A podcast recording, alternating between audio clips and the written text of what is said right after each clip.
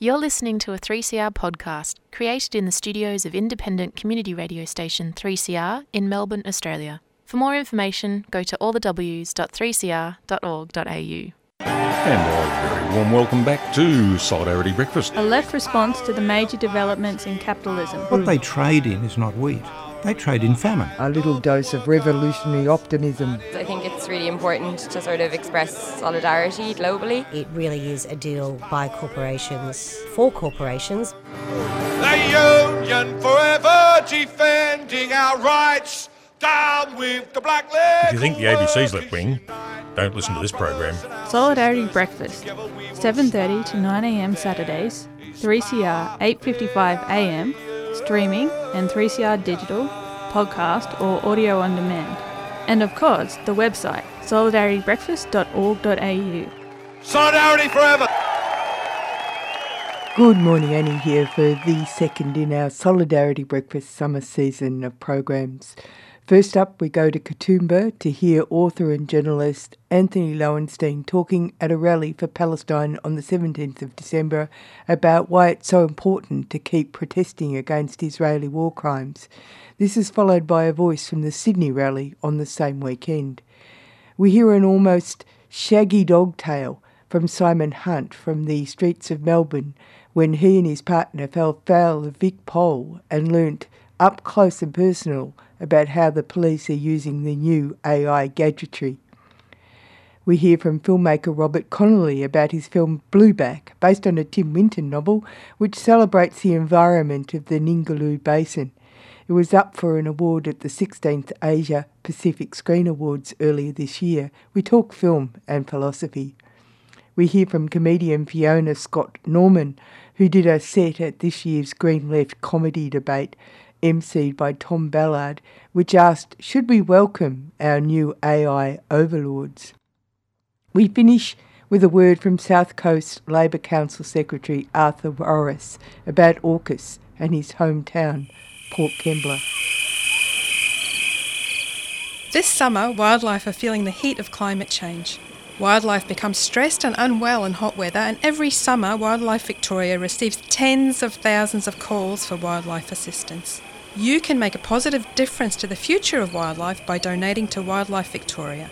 Your donation will help us rescue and care for heat affected native animals. The future of wildlife is in your hands. Donate to Wildlife Victoria at wildlifevictoria.org.au. Wildlife Victoria is a 3CR supporter. You are with Annie on Solidarity Breakfast on your community radio station 3CR.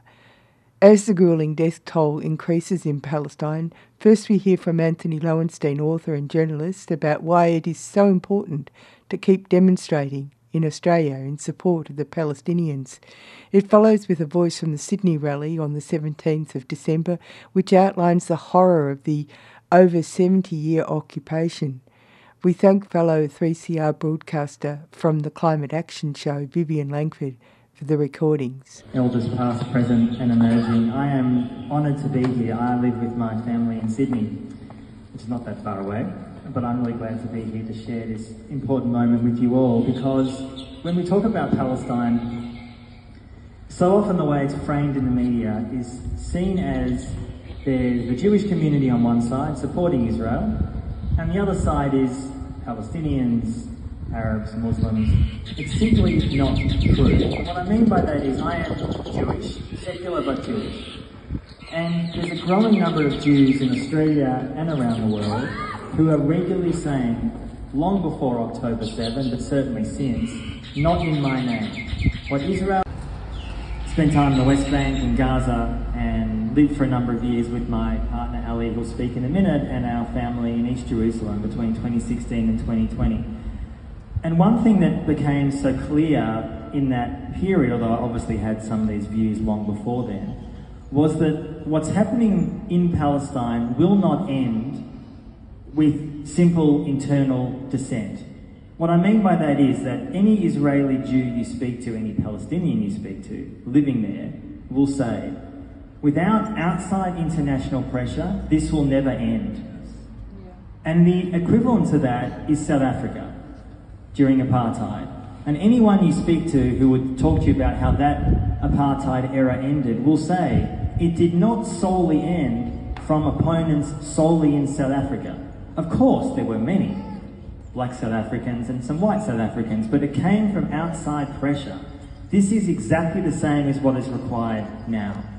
Now, what's happened in the last two months, as everyone knows, the utter brutality, devastation, probably at least 20,000 Palestinians killed, the vast majority of whom are civilians, is done with such a degree of recklessness and carnage. The only word for it is unmitigated war crimes. And until there is some kind of accountability for that, an Israeli Prime Minister, an Israeli general, someone in some country, ideally The Hague, they're waiting, I'm sure, for their arrival. Until that happens, this will not end. This has been the key issue for decades. That there's been no accountability whatsoever for any of the occupation. Zero. It's the longest occupation in modern times. And one of the things that I have investigated in my book, The Palestine Laboratory, is to show how what Israel is doing in Palestine for decades is in some form treating Palestinians as guinea pigs. Now, what do I mean by that, very briefly? What it means is that Israel has been testing and trialing for decades huge amounts of technology and tools of repression, which are then used to repress Palestinians, which is bad enough. But then it is exported to many other nations around the world which view it as battle tested. This is how Israel promotes it. So, in the last half century plus, you have countless examples from Chile during Pinochet to the apartheid regime in South Africa to Guatemala in the 80s when they're committing genocide to a range of other countries to Myanmar in the last five years after they've been committing genocide. Israel is still selling weapons. This is what the Palestine Laboratory means. And it's important to understand that what's happening in Palestine, what's happening to Gazans today and yesterday, and frankly for decades, but especially in the last two months, is happening in different forms to huge amounts of other people around the world. What happens in Palestine does not stay there. And the fear that many people are expressing more and more, this global outrage in the last two months, really reflects something that many of us have noticed for years. There is such a profound disconnect between our political leaders, whether it's Albanese or Biden or whoever else, and general public. There's such a profound disconnect between that, that if it was up to the general public, there would have been a ceasefire call two months ago. This is not based on my opinion, it's based on what the public opinion polls are saying, including in the US.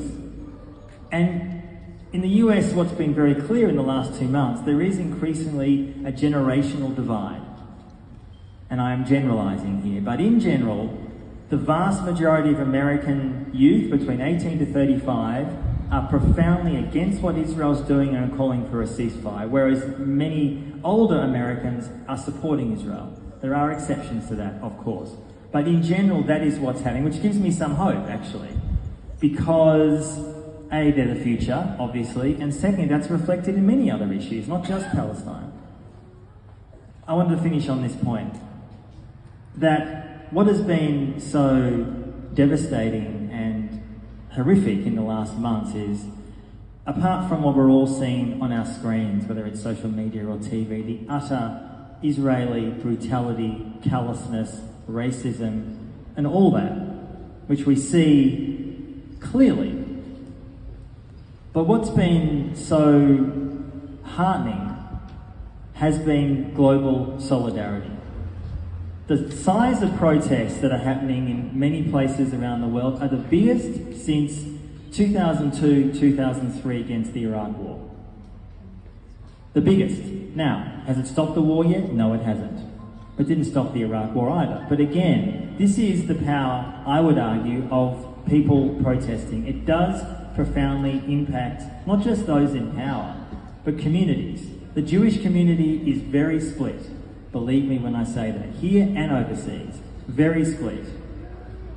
And I would close with just saying that these kind of events, these kind of rallies and protests and understandings aren't just about feeling solidarity with each other, but it shows to Palestinians in Palestine, some of whom I'm in touch with quite regularly, both in Gaza and elsewhere, they see what we are doing. They see and hear and feel that solidarity globally. I'll leave it at that. Thank you so much. وين الشمس الحلوة ورفوف الحمام يا عالم أرضي محروقة أرضي حرية مسروقة أرضي صغيرة مثلي صغيرة أعطونا السلام وأعطونا الطفولة أعطونا الطفولة أعطونا الطفولة أعطونا الطفولة أعطونا أعطونا أعطونا السلام One, two, three, four, we don't want your bloody war.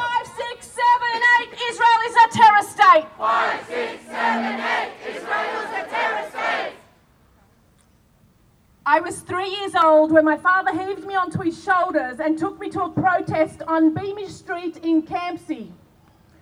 That day, he tells me, we were there to pro- protest the massacre of 3,000 Palestinians by Israeli terrorist forces at the Sabra and Shatila refugee camp in South Lebanon.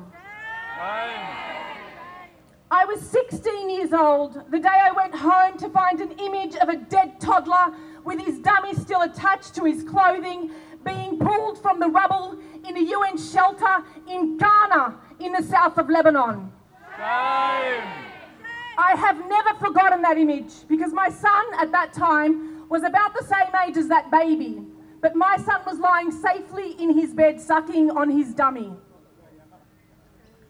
In 2008, I was 30 years old and I heaved my then three year old daughter onto my shoulders and came to this exact place to demand a ceasefire. I am 45 years old today. I have seen once children that we carried on our shoulders at these protests grow into young people and adults like Asala, like Rayan, like Dahlia. And every time we need to come to the street to demand that the bloodthirsty state of Israel cease the indiscriminate killing of innocent civilians, it reminds me that a child born in Gaza, when my own daughter was 19 years ago, has not, since they learned their first language and movement, known any sort of freedom, and they have lived their entire life under a crippling, and illegal blockade and siege. What else does a child born in the last two decades in Palestine know? The targeted missile attacks on four children playing soccer on the beach, the massacre of 10 children celebrating Eid in the park, the sounds of bombs and missiles exploding into homes in the blessed month of Ramadan as soon as the sound of Adhan to break fast is heard. The bombing of some of the oldest churches in the entire world. The murders in international waters of Turkish humanitarian nationals on a flotilla delivering desperately needed aid to Gaza. The ruthless and cynical murders of local and international activists and peace protesters. The endless bombing of mosques, of churches, of schools, of UN shelters, housing civilians, men, women, children, the elderly, and those with disabilities. The illegal detainment of Palestinian citizens, making for thousands of hostages held in Israeli prisons, the majority of whom are minors, children. The checkpoints, the collective punishments, the starvations and sieges on the blockade and blockade on Gaza, the illegal use of white phosphorus onto a defenseless civilian population. The illegal settlements, the land theft, the apartheid, the massacre after massacre after massacre after massacre after massacre, the destruction of infrastructure, the displacement of millions of people, the bombing of hospitals and ambulances, the murder of journalists and UN peacekeepers and Amnesty International workers and medical personnel. the images in 2008 of eight dead Palestinian babies sucking on the toes of their dead Palestinian mothers. And the all too familiar images and stories of the, of the Samuni family on repeat. The Samuni family, who Israeli soldiers told to go into one home so that they could be safe. And once they were all inside, Israeli terror forces then shelled on and around the house, killing 30 members of the same family. Since 2008 alone, a child born in Gaza has seen five invasions and massacres perpetrated by the racist Zionist state of Israel. In 15 years alone, this tiny area, housing 2.3 million civilians in the most densely populated place on earth, has seen the same acts of terror and crimes against humanity committed against them, like we see today on five separate occasions. Today, Israel has multiplied their attempts to finish off their Shoah. Shoah was first used in 2008 to describe what they wanted to do with the Palestinian people. Shoah is the Hebrew term for Holocaust. Shame. They have massacred 20 times the number of people that they did in 2008, injured 20 times the number of people that they injured in 2008, and displaced 20 times the number of people that they did in 2008 alone. Shame. I have watched in horror as a cancer survivor myself who had to have her breasts, both of them, amputated to save her own life. Humans, the smallest and most fragile versions of them, unconscionably, barbarically, and with no other option but to die, having their limbs amputated without anesthetic or pain relief. The entire world bears witness to the heinous reality that every inch of Gaza, of Palestine, over 75 years of occupation and oppression, has been stained with the blood of its indigenous people and has today become a graveyard for Palestinian children murdered by the genocidal terrorist state of Israel.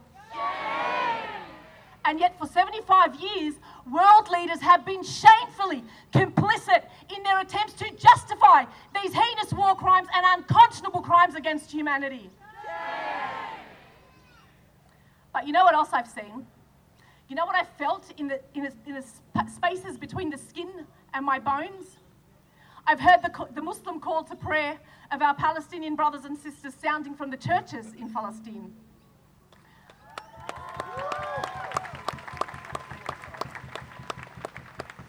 I have heard our Palestinian Christian brothers and sisters repeating that if Israel bombs every single mosque, then the Islamic call to prayer will come from every church in Gaza and Palestine.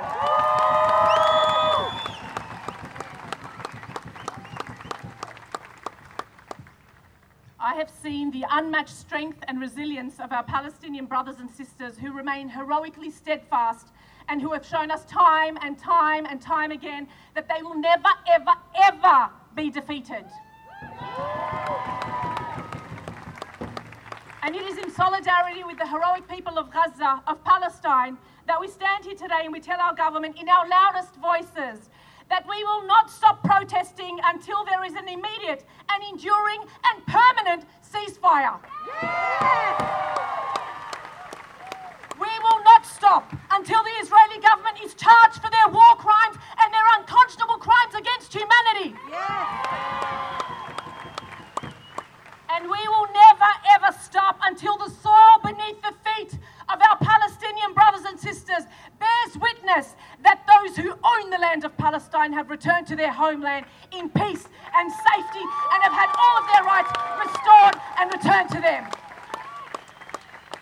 Today, we tell the world and our governments and our Palestinian brothers and sisters that we are, in our thousands and in our millions, all Palestinians who will not stop protesting until Palestine is free from the river to the sea. Free, free Palestine! كي يزول الألم سوف نحيا هنا سوف يحلو النغم موطني موطني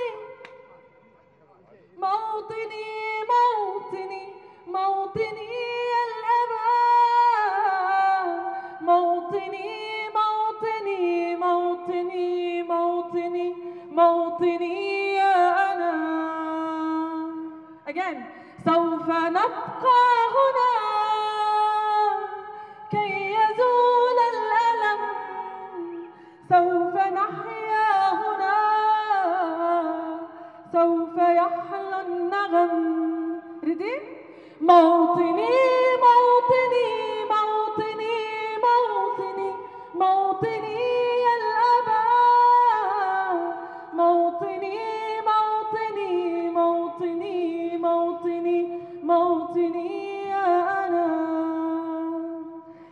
رغم كيد العدا رغم كل النقم سوف نسعى إلى أن تعم النعم.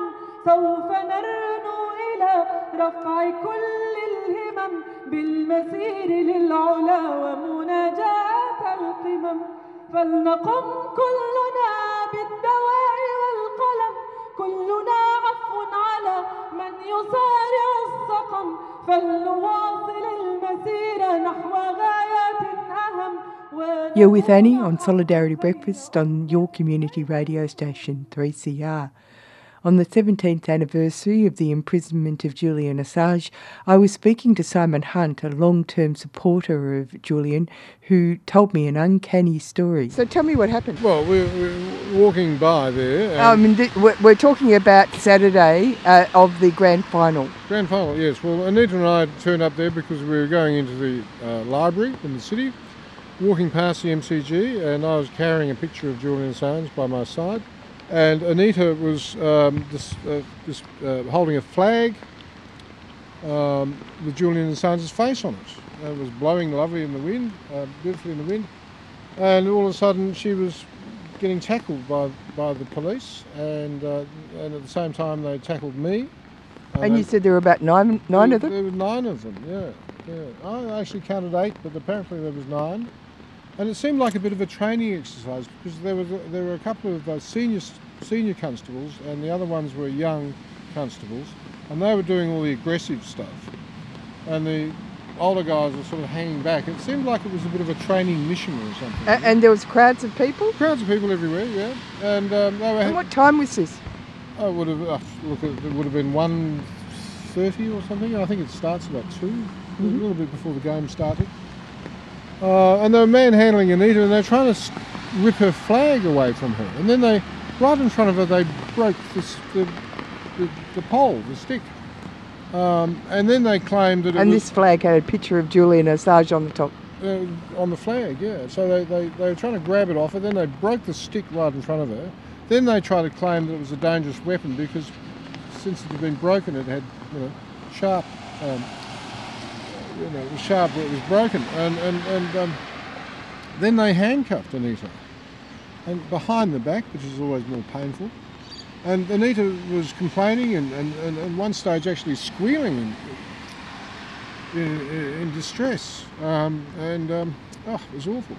Um, and uh, she complained about the handcuffs, and the, the young constable, who was very aggressive, we've got his name, um, a red-headed guy with a red beard, he um, uh, said, oh, they're supposed to hurt. And they were a funny sort of triangular shape. They weren't the usual round handcuffs. They sort of, they looked like they were designed to cause you pain. Anyway, so finally they uh, they let her off, and then at the same time they, they were demanding that I identify myself. And I said, look, I'm not driving a car. I'm not committing a crime. I don't uh, need to identify myself. I'm a free civilian, um, and I'm not going to give you my identification. I'm not going to give you my name and birthday. And then they um, got out the, the iPad, and uh, all of a sudden I saw a picture of myself on the iPad, and then they said, uh, uh, uh, read out my address to me. Um, and I said, well, that's very clever, boys. You know, what a bit of facial recognition going on there, is it? And the picture of me was a, a recent picture of me on, that they had on their iPad. Then they called called my number, and my phone rang, and I didn't know who it was, of course. And it was a red, you know, unknown number. Uh, I didn't answer it, so then they called me again. I answered it, and then sure enough, it was the, the policeman standing sort of two feet away from me. I could hear, hear my voice on his phone. And I was going, oh, well, that's very tricky, guys, you know, because this old bloke was constantly telling me he was reasonable. And I was like, depends on how you define reasonable, really, because I don't think anything you've done today is reasonable. And then he, when he, um, you know, did the um, photo identification, facial recognition of myself, he said, "Oh, I'm also smart." so there was a bit of, a little bit of sort of um, easygoing humour there, but the younger guys were just so aggressive. And um, and then uh, apparently Anita, who uh, did provide her identification, um, one of the cops told her to tell me to, to provide my ID and then they'll let it go away. And I, I wouldn't budge on it. But perhaps I should have, because then they started writing out fines, and one for me and one for Anita, and plus uh, an official direction, which I've got photos of, uh, to move away from the area. Now they claimed that because of some act of parliament that had been brought in previously, uh, that a sports precinct could be designated as the area surrounding a sporting event and that the legislation gave them the power to arrest anybody that was protesting in the precinct. And I said, well, that's very interesting. I've never heard about it, and there was never any signs or anything, and we're not protesting. So can we go now, please? You know? And am I under arrest? Well, how come I can't go? You know, you're detaining me, and it just. So anyway, eventually they gave us a fine, and you know, and go. tell us how much the fine is. Three hundred and eighty-five dollars each. Each. Mm. Mm. Yeah. Oh, and then we went to complain to the uh, police uh, headquarters in the city in Bourke Street, and they weren't very interested uh, at all. And I said, "Well, we just want to make a statement because, you know, um, we've been assaulted." Well, I was talking about Anita. Anita's been assaulted um, and uh, and and uh, suffered abuse by these police, and it's unwarranted. And and they said, "Well, you can make a complaint online." And I said, well, I just want you to register the fact that we've made a statement here. And he said, no, no, I'm not prepared to do it. So then we went down to Sa- uh, Sandringham and we made another complaint in the Sandringham police station. And we believe that guy, although reluctantly, did take a record of the complaint that Anita had been assaulted by the police at uh, the MCG. Um, and then, um, then it's been going around the internet quite a lot. Uh, a lot of people are getting uh, very angry about it, and so they should. Um, anyway, so that's what happened. But it was quite shocking. You know, we were, we were quite traumatised afterwards. I didn't realise until afterwards how these things can sort of traumatise you. You know, we were sort of both out of sorts, if, if you know what I mean. Yeah, I do know. Mm. Mm.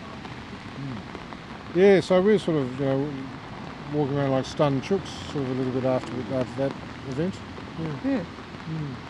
It's like a shaggy dog's tail, isn't it?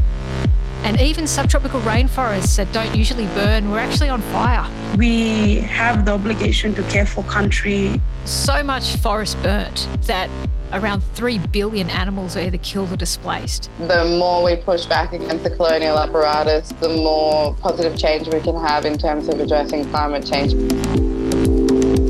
3CR, stay tuned, stay radical.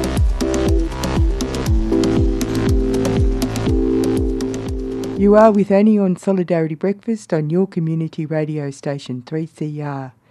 Filmmaker Robert Connolly recently spoke to me about his film Blueback. Blueback is based on the novel by Tim Winton and stars Mia Wasikowska, Radha Mitchell, Eric Bana, and a giant blue groper. Blueback was filmed in the spectacular natural landscapes and marine worlds of Western Australia's Bremer Bay and UNESCO World Heritage listed Ningaloo Reef. It was up for an award at the 16th Asia Pacific Screen Awards, which are sort of like the Academy Awards for everywhere but America it led to an interesting chat. Uh, you were saying that it was quite exciting for you to be, uh, and you're a much awarded filmmaker, really, uh, to be up in the Gold Coast at the Asia Pacific Screen Awards with uh, Blue Black up for the Youth Award uh, for film. Tell me about uh, your what's going on there. Look, I think the um, Asia Pacific Screen Awards are wonderful. Um, I've been nominated a few times for other films I've been involved with over the years, and I think that they're um, such an amazing celebration of cinema uh, from this region and have championed so many incredible films. I feel really delighted every time I get invited and nominated, but it's actually the first time that in my crazy career I've been able to get here. So I'm delighted to be here. I, I met with a whole panel of uh, young emerging filmmakers yesterday, which was incredible to see the future generation um, coming through, and uh, I think it's it's just such an important celebration of, of cinema and um, kind of delighted to be part of it actually. It's really interesting, isn't it? Because you know Gold Coast, uh, uh, uh, it's sort of a different perspective on filmmaking in uh, Australia, really, to realise that we're part of the Asia Pacific region, which yes. encompasses seventy-eight countries. It's quite a, it, it's amazing, and it's third of the earth and half of the world's films.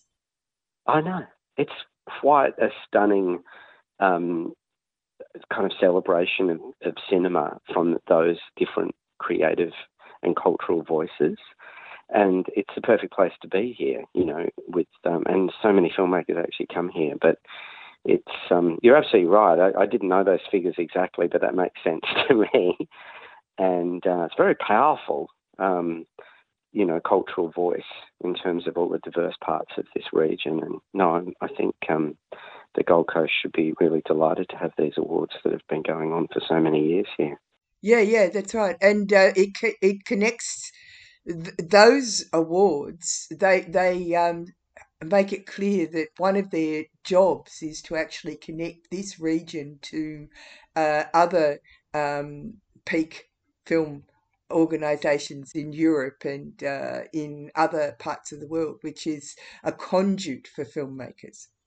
That's right. Um, one of the big discussions that was had yesterday amongst a lot of the uh, emerging kind of producers and, and directors was how can we all work together? And it's something that European cinema has been very good at for, gosh, 50 years, 60 years, which is how to, to create co productions between different countries. And something that Australia really can work on, and that the um, Asia Pacific Screen Awards helps with by bringing people here.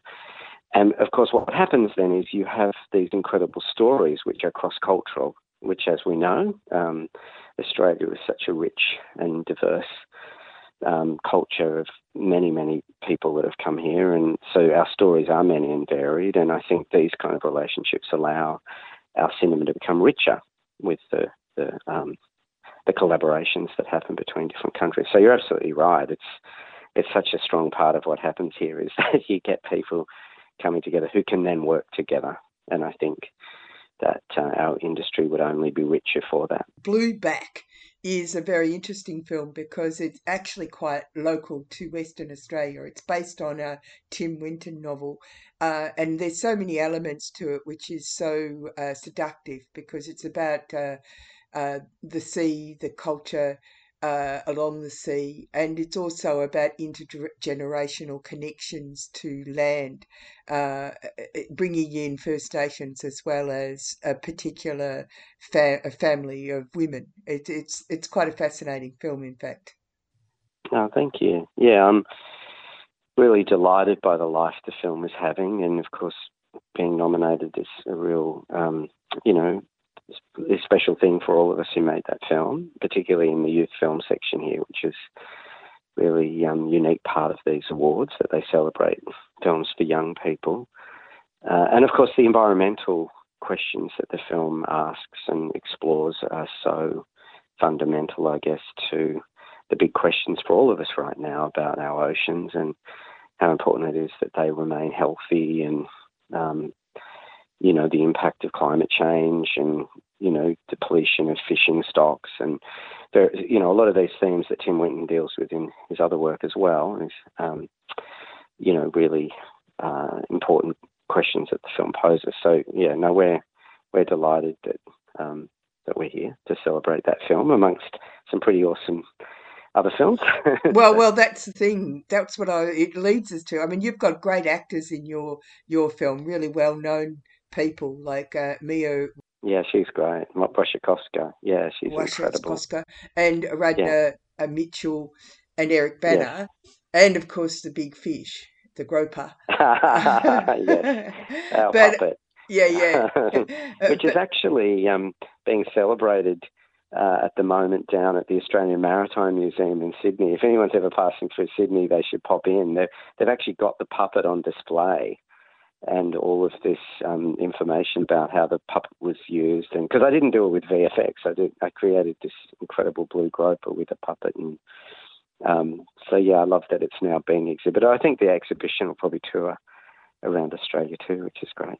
I have to say that that, that um, exhibition space in Sydney is uh, spectacular. It's also very um, uh, innovative, like clever. Uh, the very fact that they think that that was worthwhile as an exhibition piece and that they were astute enough to get it is great, isn't it?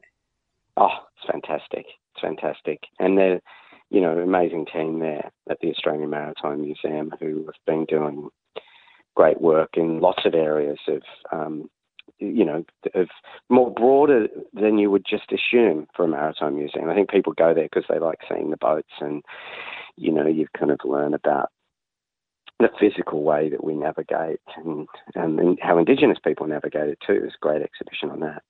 But they're also doing a lot of um, work in the marine biology space too, which is really important. Yeah, they're very clever. Um, recommended, highly recommended. But um, getting back to the um, the films, uh, one of the things about this particular awards, the APSA awards, is that I always discover. I mean, I always think that I see quite a few films because you know I do reviews, I do a whole range of things. But I always think I'm always blown away by the by the amazing amount of films that are up for awards, which will be amazing films. And like you're up against a film from Kazakhstan, uh, and some films, and you this points to what you were saying before, which is. Uh, that they make collaborations with other countries to make films. So, a house in Jerusalem uh, it's credited with Palestine, U- United Kingdom, Qatar, Netherlands and German money, right? And then I Monster. Amazing. Yeah, Monster's got Kabutsu and Japan. I don't even know where Kabutsu is. And um, Tiger Stripes, Malaysia, Taiwan, Singapore, France, Germany, Netherlands, Indonesia, Qatar. I love it. I actually love it. I think in creative endeavours, collaborating with people from other parts of the world with different points of view just makes our work richer.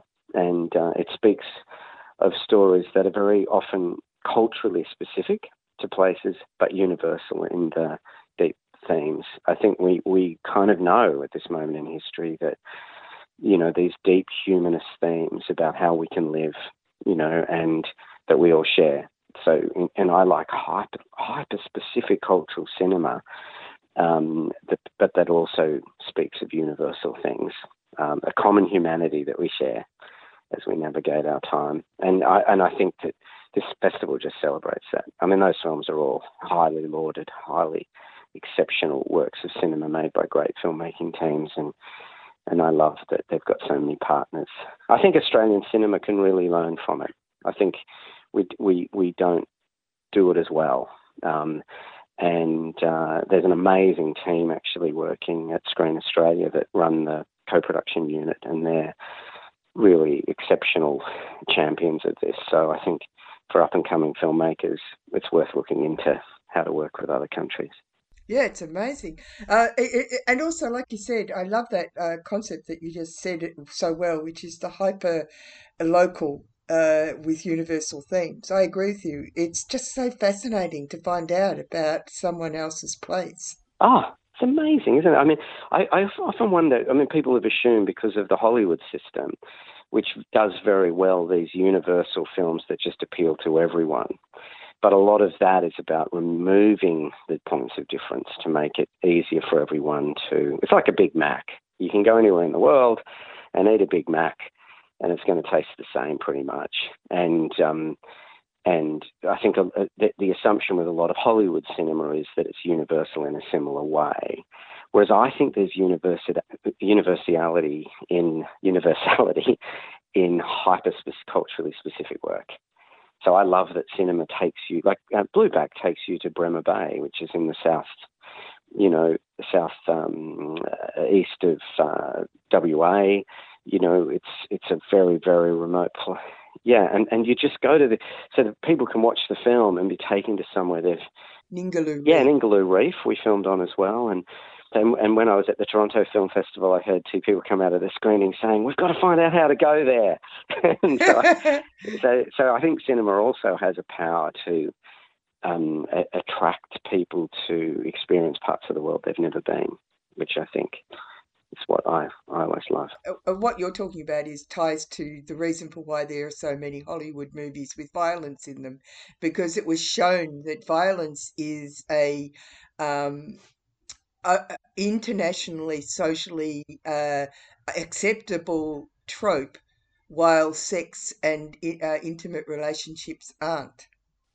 That's interesting. That's yeah, it's really interesting. The um, yeah, yeah, Yeah, the kind of It's horrifying. the way. actually. I mean, I know. Yeah, it is. It's terrifying. You know, it's really. It's kind of upsetting in some ways. It's like trying to find a commonality about something. There's always been the double standard of how violence and intimacy are depicted. Um, and that's, I always find it just fascinating that we're willing to accept brutal and horrific acts of violence, um, but showing kind of intimate moments between people get censored. it's like the contradiction of that. It's okay to shoot someone in the head, in Yeah. the head, but if you show them making love, it's there's a problem. Yeah, yeah. Um, but anyway, it's it's it is the contradiction. But I but I think cinema is powerful. We know that, and it will always be powerful. I know people talk a lot about the streaming and watching things at home, and but I think going to the cinema, watching a work in a dark room with a collection of other people, um, having an opportunity to talk about it after you come out of the cinema, um, and you know think about it is it's just such a creatively powerful art form, and uh, and I love the, the figures you gave about how many different countries are represented here at these awards. Yeah, it's mind blowing. awesome. Oh, yeah, Yeah. I reckon it is too. And and uh, I know that uh, this is a side issue, but it does actually reflect something about filmmaking in general. And I'd like your opinion. You know the uh, writers' strike that they had in America, which has uh, been concluded. But one of the sticking points right to the end was this idea that the um, major uh, studios wanted to be able to use AI in the first draft treatments of scripts. such a strange and puzzling thing for the studios to want to do because I think we, if you think of the history of even the most commercial films that, that are made, people love, you know, seeing a Steven Spielberg film, you know, like a Martin Scorsese film. You know, people love, and you know, from this part of the world, people love, you know, Jane Campion's next film. You know, it's people like we like authored work.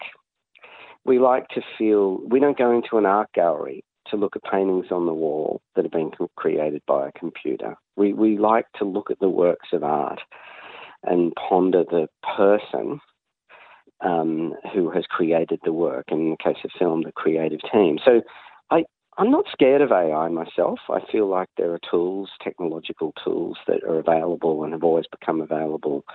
You know, it was the old, I remember the old joke they used to say when word processors came in, they said, yes, but I can tell that that novel was, was typed rather than written. You know, it's kind of like, well, so I think technology has always been seen to be, you know, a troubling thing. I'm not anti-technology and I'm not anti-AI. I'm curious and I'm fascinated.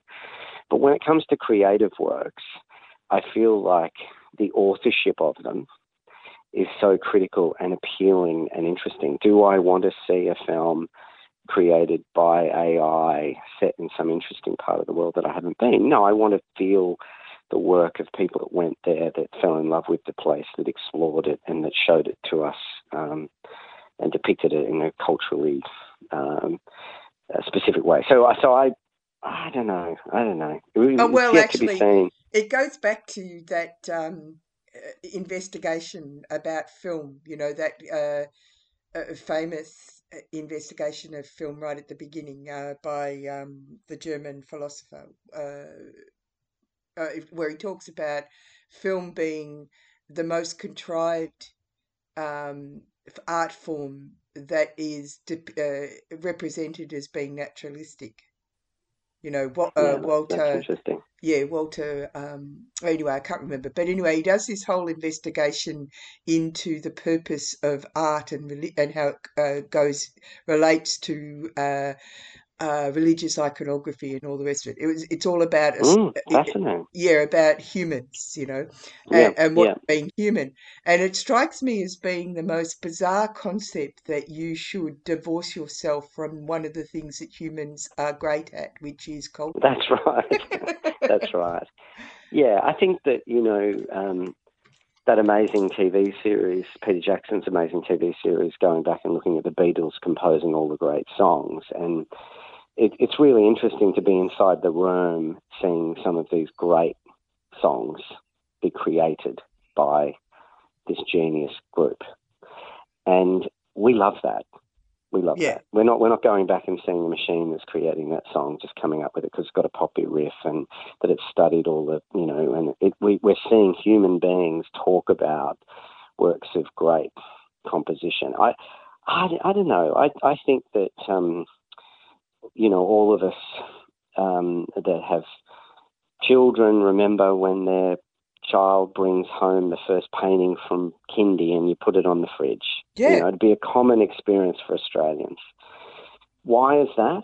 Because we look at our little child and we look at the work that they have created at at school or kindy or priest whatever, and and we value it. You know, and I think there's probably a lot of people that listen to you, your show who would probably still have some of their kids' paintings tucked Oh, yeah. away, even if their kids are now in their thirties.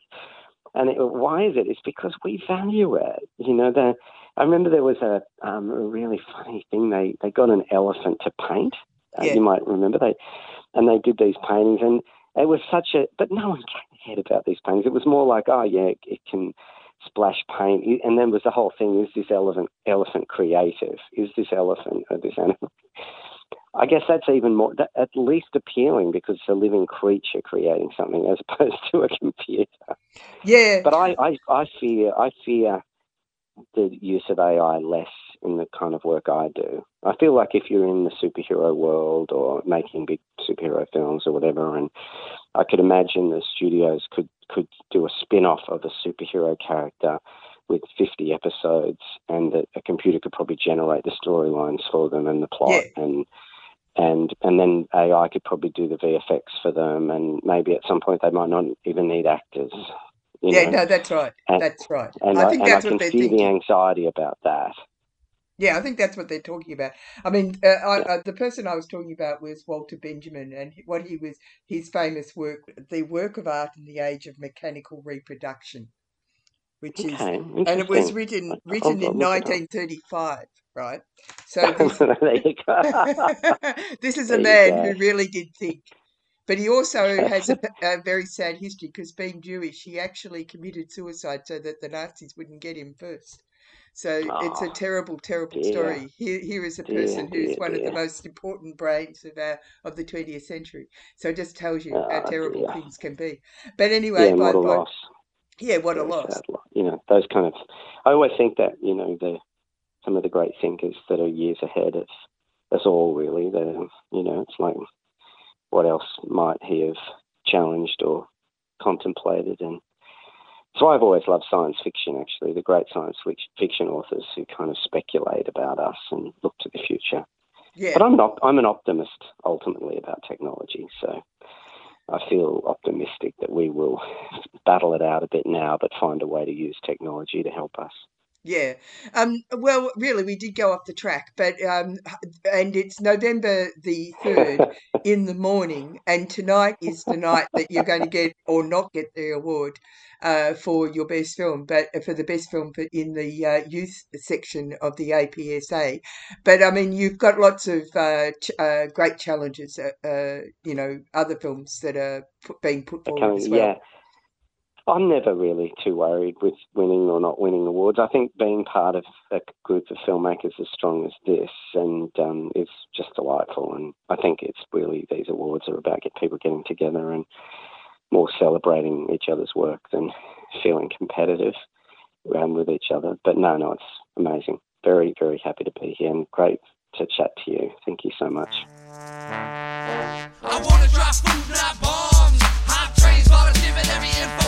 Wanna get free therapy out in the park, go to free school, try food, not bombs.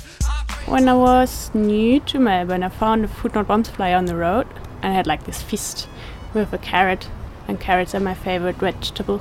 Yeah, I think they were asking for help doing stuff, and I got in touch.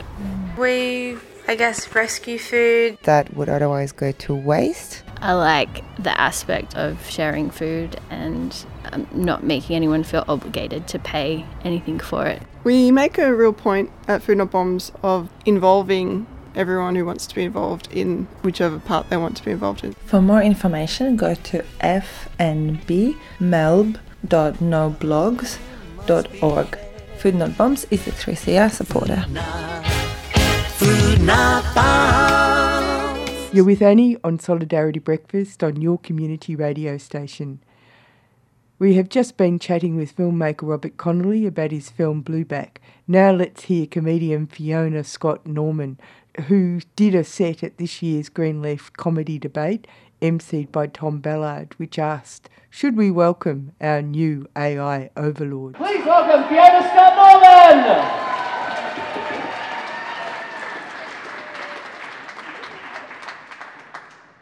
Ah, well, I probably have made a category error by actually preparing some material tonight. Hi, uh, yeah, my name's Fiona, and I'm delighted to be here at the Green Left debate where we answer the big questions. Uh, by what mechanism is Peter Dutton, that grey-faced, undead, racist piece of shit, uh, able to move around freely during daylight without bursting into flames? It's the greatest achievement of the Albanese government to make us stand with our head quizzically to one side like a golden retriever pondering which hand the treat is in.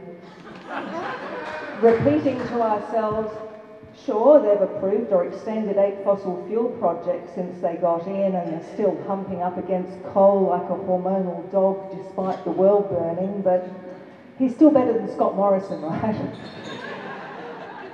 And uh, if Amazon is flooded with unintelligible fake Dan, Dan Brown novels generated by AI, who can tell? Today we are on the affirmative team. We on the affirmative team are arguing that we should welcome our AI overlords. Of course we are. When AI takes control and transforms humanity into a flesh battery farm to power its war machines, we will be on record as being on their side. the rest of you are going to be harvested like so much krill and turned into lubricant for robots. A tube of which is kept by Mrs. Dutton in her bedside drawer. also, the affirmative team will win, of course, because the question is rhetorical and redundant. Should we welcome our AI overlords? Of course. I mean, they're already here. It's just good manners, even if they aren't invited. I was raised to be polite and bring out the nice crockery for guests and the top shelf biscuits. Kingston's. Remove replaying ways I may have offended a guest is one of the things which keep which wakes me up in the middle of the night. That and a bladder full of wee. In the spirit of self disclosure, I am a postmenopausal woman with impulse urination problems. Yeah, baby. Which means that I understand urgency in a way that Albo wearing a Rio Tinto t shirt clearly doesn't. But am I right, ladies? Yes, thank you. Um, the men may be making faces at the uh, phrase impulse urination, like that is not a problem, because A, they never have to queue, and B, the world is their toilet. but we're not here this evening to dwell on my moist gusset. Although it's interesting how the palatability of that phrase shifts as you age. Hello, lads. Um, Oh, nor on the insistency of my need to pee, which now arrives unexpectedly and violently out of nowhere, like Northern Territory police smashing down the front door of my bladder, as though it hides a 12-year-old Indigenous kid who they suspect has stolen a packet of biscuits. Raise the age, people.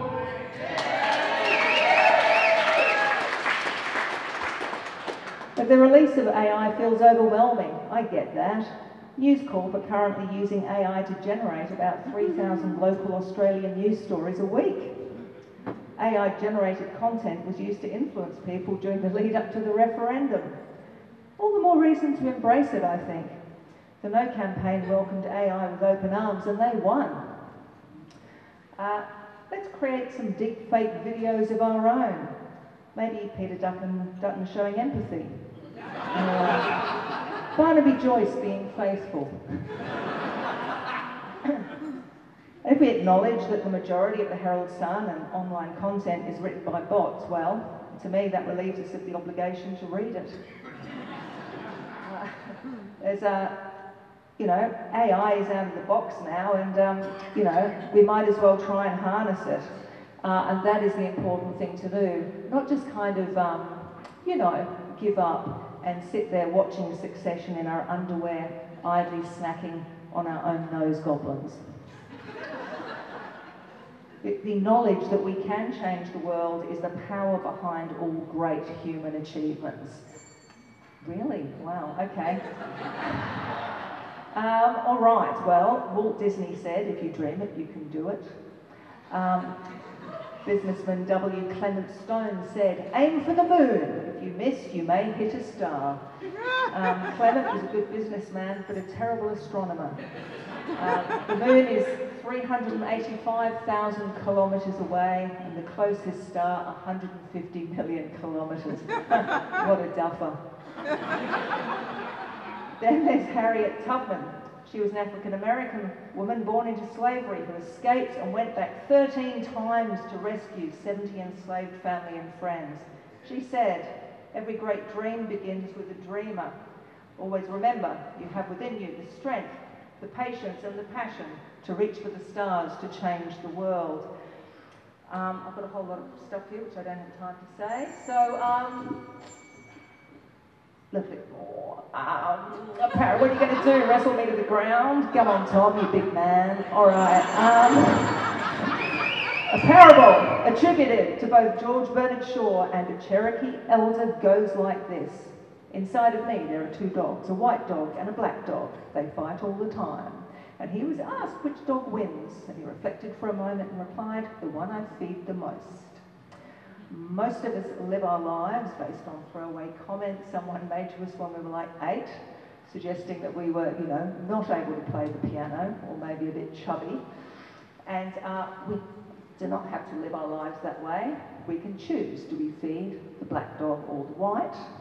Do we choose to transform the AI or not? In Melbourne, at the cricket, security guards um, uh, have gone through a period of getting people to um, like assume this position, to pat them down before they go in to see whether or not they're carrying weapons. And there was um, a story a father recounted of how he was going into the MCG, and a little boy, um, his little boy, um, was also asked by the guard to hold their arms out like this. And the little boy, recognising the position, um, enthusiastically hugged the security guard. so I just think that's feeding the white dog, and real people doing real things with each other are going to allow us to harness AI, and we might as well make the most of it while we've got it. Thank you. You're with Annie on Solidarity Breakfast on your community radio station 3CR. In September, South Coast Labor Council Secretary Arthur Rorris was in town and gave a talk about AUKUS, the nuclear subs deal between Australia and the Americans. The horrible ramifications of the deal has been somewhat pushed from centre stage by the extremely horrible events in Palestine. However, today we revisit the issues for the South Coast and Australia generally of the AUKUS deal. I thought I would make some observations. I thought I'd get to the heart of the matter, which is the questions around motivations and key objectives of what has been proposed and then signed and what the ramifications are from here. So, and in doing that, I'll start with a reference to our own region in the Illawarra on the south coast.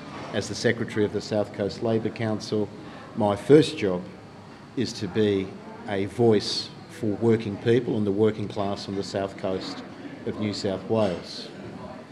And as I point out to some, very few these days as this progresses and people understand the ramifications, I don't have to explain why. But to those who ask, I simply say this that the, the phrase peace is union business is not new.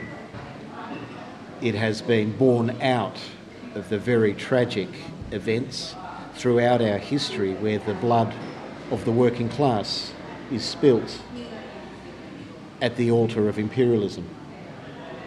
And in our region, which includes the port of Port Kembla, it has a special significance, given that it was the site of one of the most significant, internationally significant struggles against that imperialism and the struggle against fascism prior to World War II, when in 1938 a very brave and principled group of workers under the Waterside Workers banner and their union refused to load pig iron was bound for Japan in 1938 because it was bound for the military industrial complex, if we use those terms these days, of the emerging imperial power in Japan, its annexation of China, and in particular Manchuria,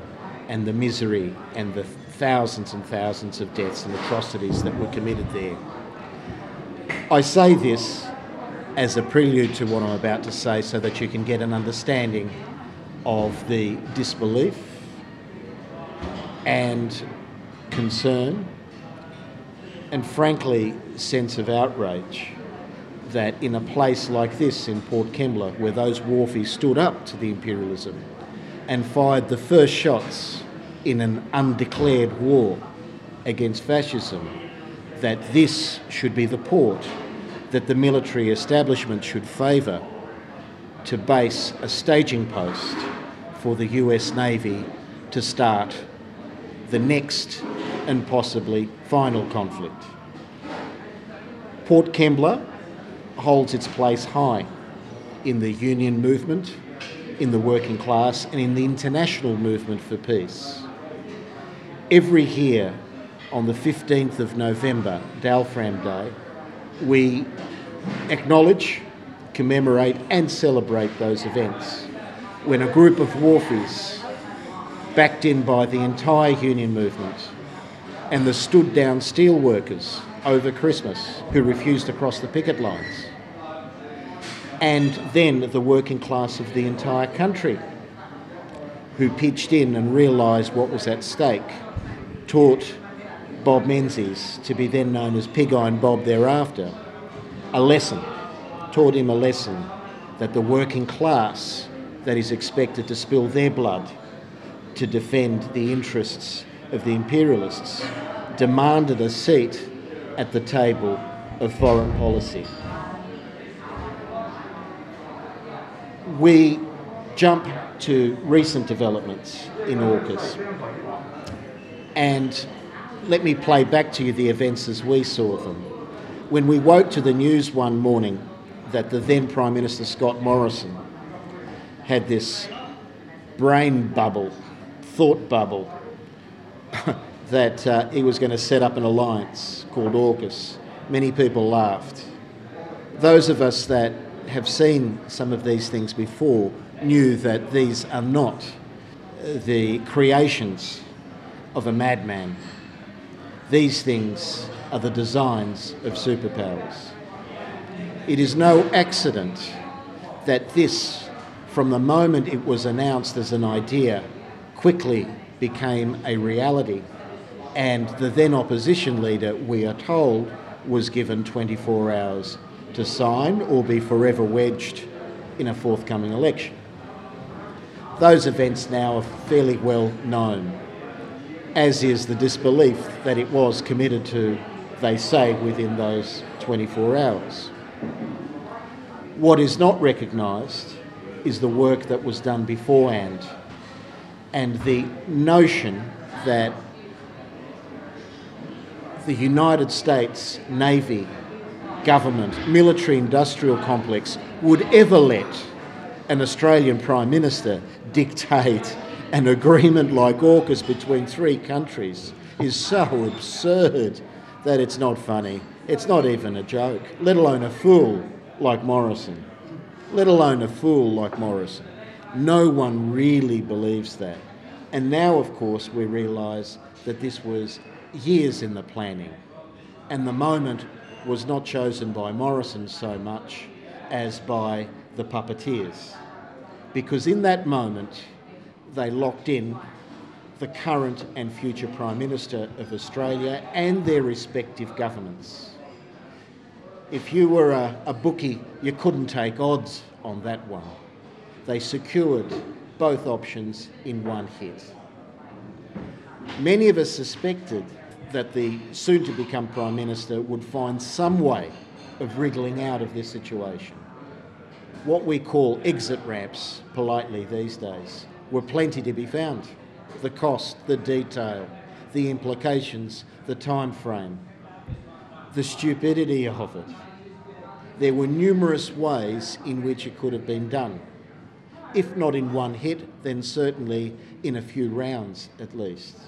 But what we got instead in San Diego was a doubling down of the strategy and a further commitment with a price tag that would be paid for by the working class in this country.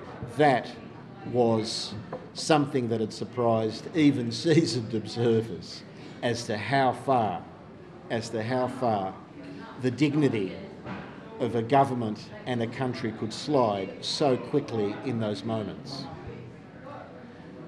What happened two days beforehand was not well known and didn't become relevant till much later. You see, two days before that announcement in, in San Diego and before the deal was signed, three, at least three, anonymous leaks to the ABC at the most senior of levels confirmed to the ABC what many of us had been told that Port Kembla had in fact been selected as the site. It was the favoured site. It was a month or two later that we discovered that it wasn't much of a secret at all, as I was leaked a copy of a very public magazine called Stars and Stripes, that some of you may know as being the military magazine in the United States for all their service people. And it had an article that was pretty clear that it was going to be Port Kembla and extended the invitation to the entire, I think it's the Seventh Fleet of the Pacific. It won't be just there for submarines, they said, it's there for all of us. And by the way, this is what the place looks like great beaches, great hospitals, great schools, and a stone's throw away from Sydney. This was in May 2022. I say this because this is the evidence that we have that they know damn well where they want to put these things. And the qu- question remains unanswered as to whether what happened since then has made any change to their plans. I'll leave that story there for one moment and I'll come back to it at the end but I want to now look at some aspects of what it is exactly that has been committed to. Without going in chapter and verse, I want to start with the obvious question, and that is that a change and a review of Australia's strategic posture and assets and long, mid and long term uh, trajectory, if I can use that term, that is based on a perceived threat to our national and strategic interests 30 years in the future to warrant the expenditure of at least $360 billion for technologies that the reviewers and the governments that agreed to them say they are so confident will be relevant and appropriate in 30 years' time. It is something that has not only raised questions amongst uh, the broader community, but more importantly, amongst the military itself. And I want to start here to indicate the depth, the depth of um, uh, the problem here for the government and to try and sell this with any integrity. I would never in my life have imagined that I would have been a co signatory to a full page ad in the Australian Financial Review with a former head of the Australian Air Force. They can label me as a troublemaker, lefty, communist, whatever they want to say from Wollongong. But they can't level that at the former chief of the Australian Air Force who raised those very same questions publicly in a full page ad and was told and acknowledged and accepted he didn't have a problem being a co signatory with me and former premiers and foreign ministers and others. That indicates to you just how far the government has gone with this in implausibility. Total implausibility that those three questions about a 30 year time frame when our assets may be available to use and deploy, and the knowledge with some certainty as to the strategic situation facing this country in 30 years. Much less who they perceive to be the enemies are and what their technological assets might be. And then, of course, is the killer blow, and I'd hate to use their, their terminologies, but this one, as the Americans say, doesn't hunt. This one doesn't hunt. The idea that you can invest so much in assets that are designed to give you the edge on the other side of the world when and these are not my words, and I certainly don't hold this view of our strategic threats, but the internal military assessments would have regarded Indonesia, frankly, as a more immediate threat. I don't regard it that way, I've got to make this clear. But their own internal threats would have regarded other places as a more significant security concern for this country than China. It is that far down the list. More than the usual weight is placed on the question of motivation. If it's not for that reason, then what? And this is where I say to people have a look at what the stated, the publicly stated objectives and projections of the US Navy have been, frankly, since the 50s, 60s, 70s, since the domino theory more specifically came into being, and since Vietnam in particular. The United States Navy has always wanted a greater presence on the east coast of this country. They've made no secret of it. The question arises that if we're not going to get assets for another 30 years, what are we going to do in the meantime if this is what we need to actually fight China and deploy our assets up there? Well, the answer is very simple. It follows that the United States will have to base its assets here at our future nuclear submarine bases. That's the staging post, that's the place they go. Why? because the Australian government will argue that we need some coverage and some defence in the meantime, and we need someone to train our own people. They've already said that. It won't happen overnight, and they need a transition period. It'll start with the training, it'll start with the preparations. It will start within a 10 year time frame, they say, which could become earlier, in terms of building a base for nuclear submarines and if ours won't come in the next 30 years, they'll need something in there to train our submariners for the future and to build up that pipeline of knowledge, of assets, and of skills. The objective all along here has been about using and getting around the laws in this country which do not allow foreign military bases and installations. This is the objective we may never get nuclear submarines with an Australian flag on them. I'm putting to you that with this military posture and with this agreement, there is one certainty we will get American nuclear submarines in these bases, well before, if ever, with Australian submarines. Why do we say that? Because the Americans are already using that argument internally with Congress and their Senate, because they're finding it hard to even pass the bill that they need to to authorise the sale of their existing clunkers, as I call them, and to build new ones. They need to actually pass that through their Congress. And what do they say when they're asked? Their answer is look, we know that we can't produce enough nuclear submarines for our strategic needs and interests and our capacity.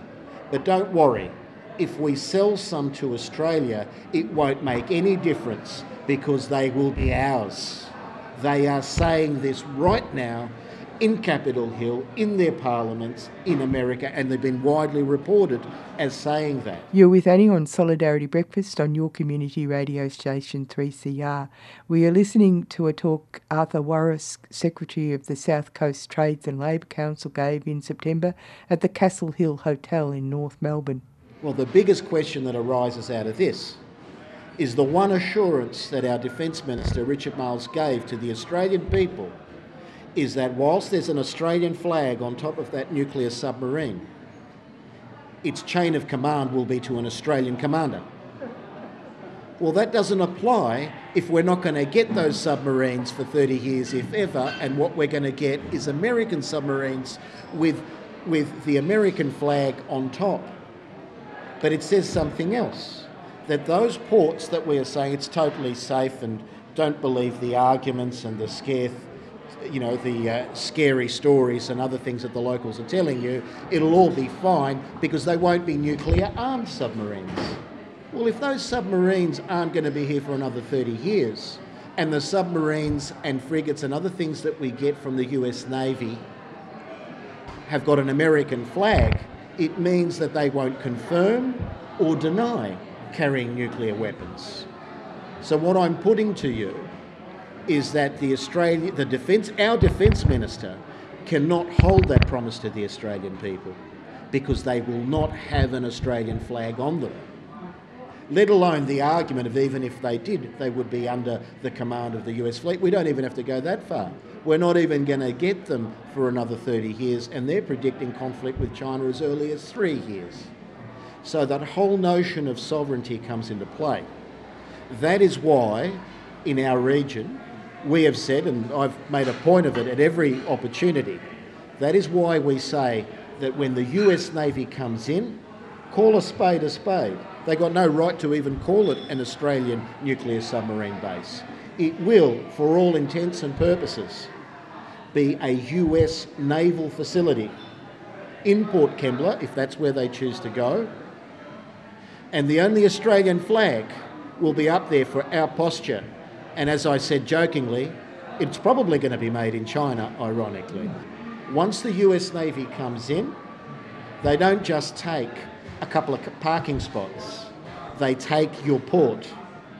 And as one anonymous military uh, person told me,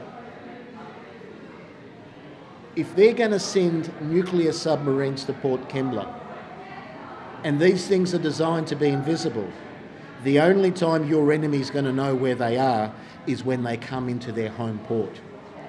That is where your nuclear target comes from. I knew that much. What I didn't know, which I should have, is when he says to me, and you know what? You reckon we are going to send our nuclear submarines to you in a commercial civilian port without missile batteries and without air defences? You're dreaming. We're not here just to take your port and put our submarines in. We're here to defend our submarines. This exclusion zone is not exclusion zone within your port, it is your port. We will let you in when we want you in, and we won't let anyone else in or out. And if you think I'm joking, have a look at the recent terrible accident up in the north where those four, five kids basically uh, went down in that helicopter. Did you notice that not one journalist was able to report anywhere near the scene? Well, did you know that they weren't allowed on the island? they had to go and report from across the water. And do you know why? Because under the agreements that we now have with the US military, they were able to exclude that whole island. What do you think they would do with eight or ten or more nuclear submarines? This in a harbour that is a thriving port of steel production, inputs and outputs for steel making, that is going to be the hub of our renewable technologies. That's where we're going to be ship them in, provide the steel to make the foundations and bases. The New South Wales Treasury, and this is just one port, tells us $43 billion is earmarked, not my numbers, New South Wales Treasury, in renewable investments, and all of them centred around our port. What hope do we have if it gets taken over by the military industrial complex?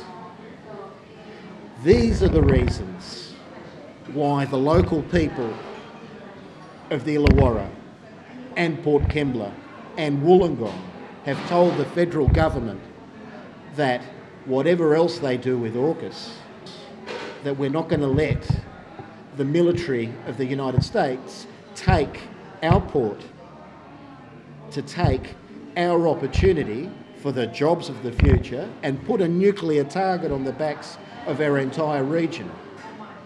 That's why we say that this isn't just about conscription anymore. And I use the term purposely. This is about conscripting an entire region into the war machine of the United States. It's not just about the people directly involved. They take your port, and you are left fighting for the job of servicing them in a place like many places that's short of housing, that is short of so many things at the moment, we're going to take resources away from that to actually house and feed the US Navy. These are the real questions and the burning issues. And none, I've got to say, more pressing than two things. One, that question of sovereignty. Sovereignty not just as a national issue, we look at it as a community issue. And when it came to the fore, and the government said, I think someone said stupidly, this is Arthur's War, because I was the doing my job as the voice of working people. And we said, you know what? We'll have May Day. We'll have the May Day down at Port Kembla, and we'll ask the people. If they're with us, they can turn up. If they're okay with it, you stage your own rally in support. It was the biggest May Day we've ever seen in our lives. Thousands of people filled the streets, and unionists came from everywhere in solidarity. Things changed from then. The government then talked about we don't have to make a decision for some time, and many people are telling us privately there's no way on earth we're going to go back there. We're not so sure. Because one thing we do know that the US military is not going to consider a May Day rally in Port Kembla or what the Australian government thinks or a few local politicians who might feel a little bit threatened by such a development. I know my place, I'm the Secretary of the South Coast Labor Council, but I'm the Secretary of a region that has a history of thinking and acting locally but being part of an international struggle. An international struggle, just as our forefathers and mothers did in 1938 with the just as we always have. That's our commitment. And all we can ask from all of you is solidarity and to do what you can to expose this blight, this blight, and this dark cloud hanging over the working class in this country. Stand in solidarity with Palestine this Sunday. With the most devastating attack ever launched on the people of Gaza, it's time for all of us to stand in solidarity with the Palestinian people. Israel has waged war on the Palestinians for the last 75 years. The Nakba, ethnic cleansing, occupation of the West Bank, East Jerusalem, and Gaza. Israel has now imposed a total blockade on Gaza and declared war, stopping food, electricity, and fuel, and launching an all out attack. We have to mobilise to show our support for Palestine. 12 pm, State Library, this Sunday. Rally to demand freedom and justice for Palestine. No war on Gaza. Free Palestine Melbourne is a 3CR supporter.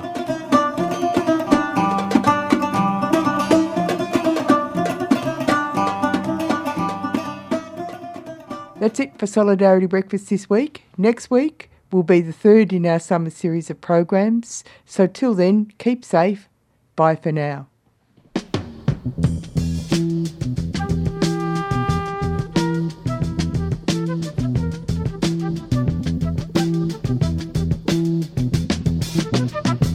Not be able to stay home, brother.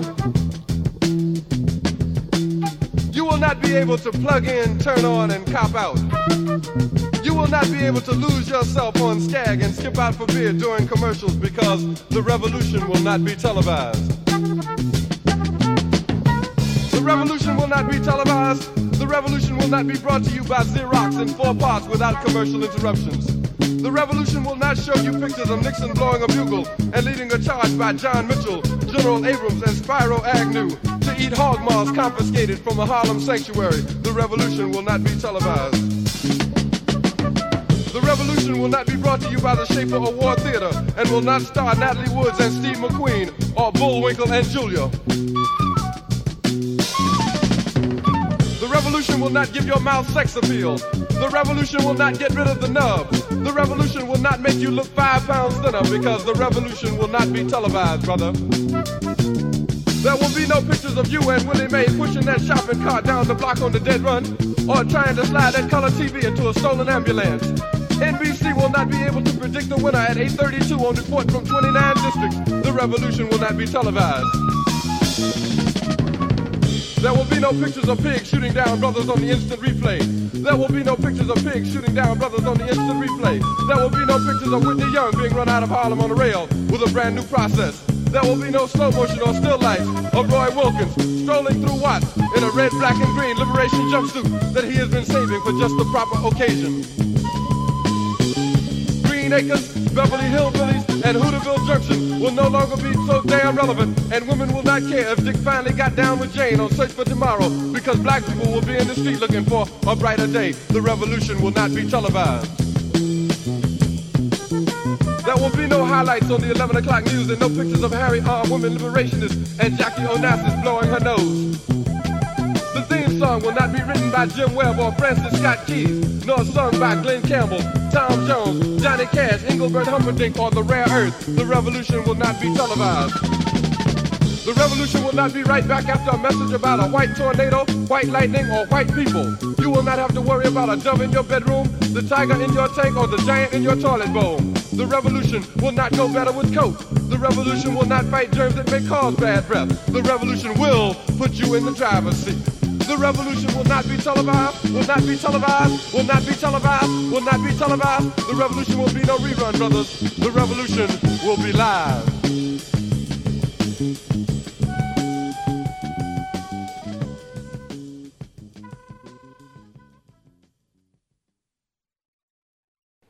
You've been listening to a 3CR podcast produced in the studios of independent community radio station 3CR in Melbourne, Australia.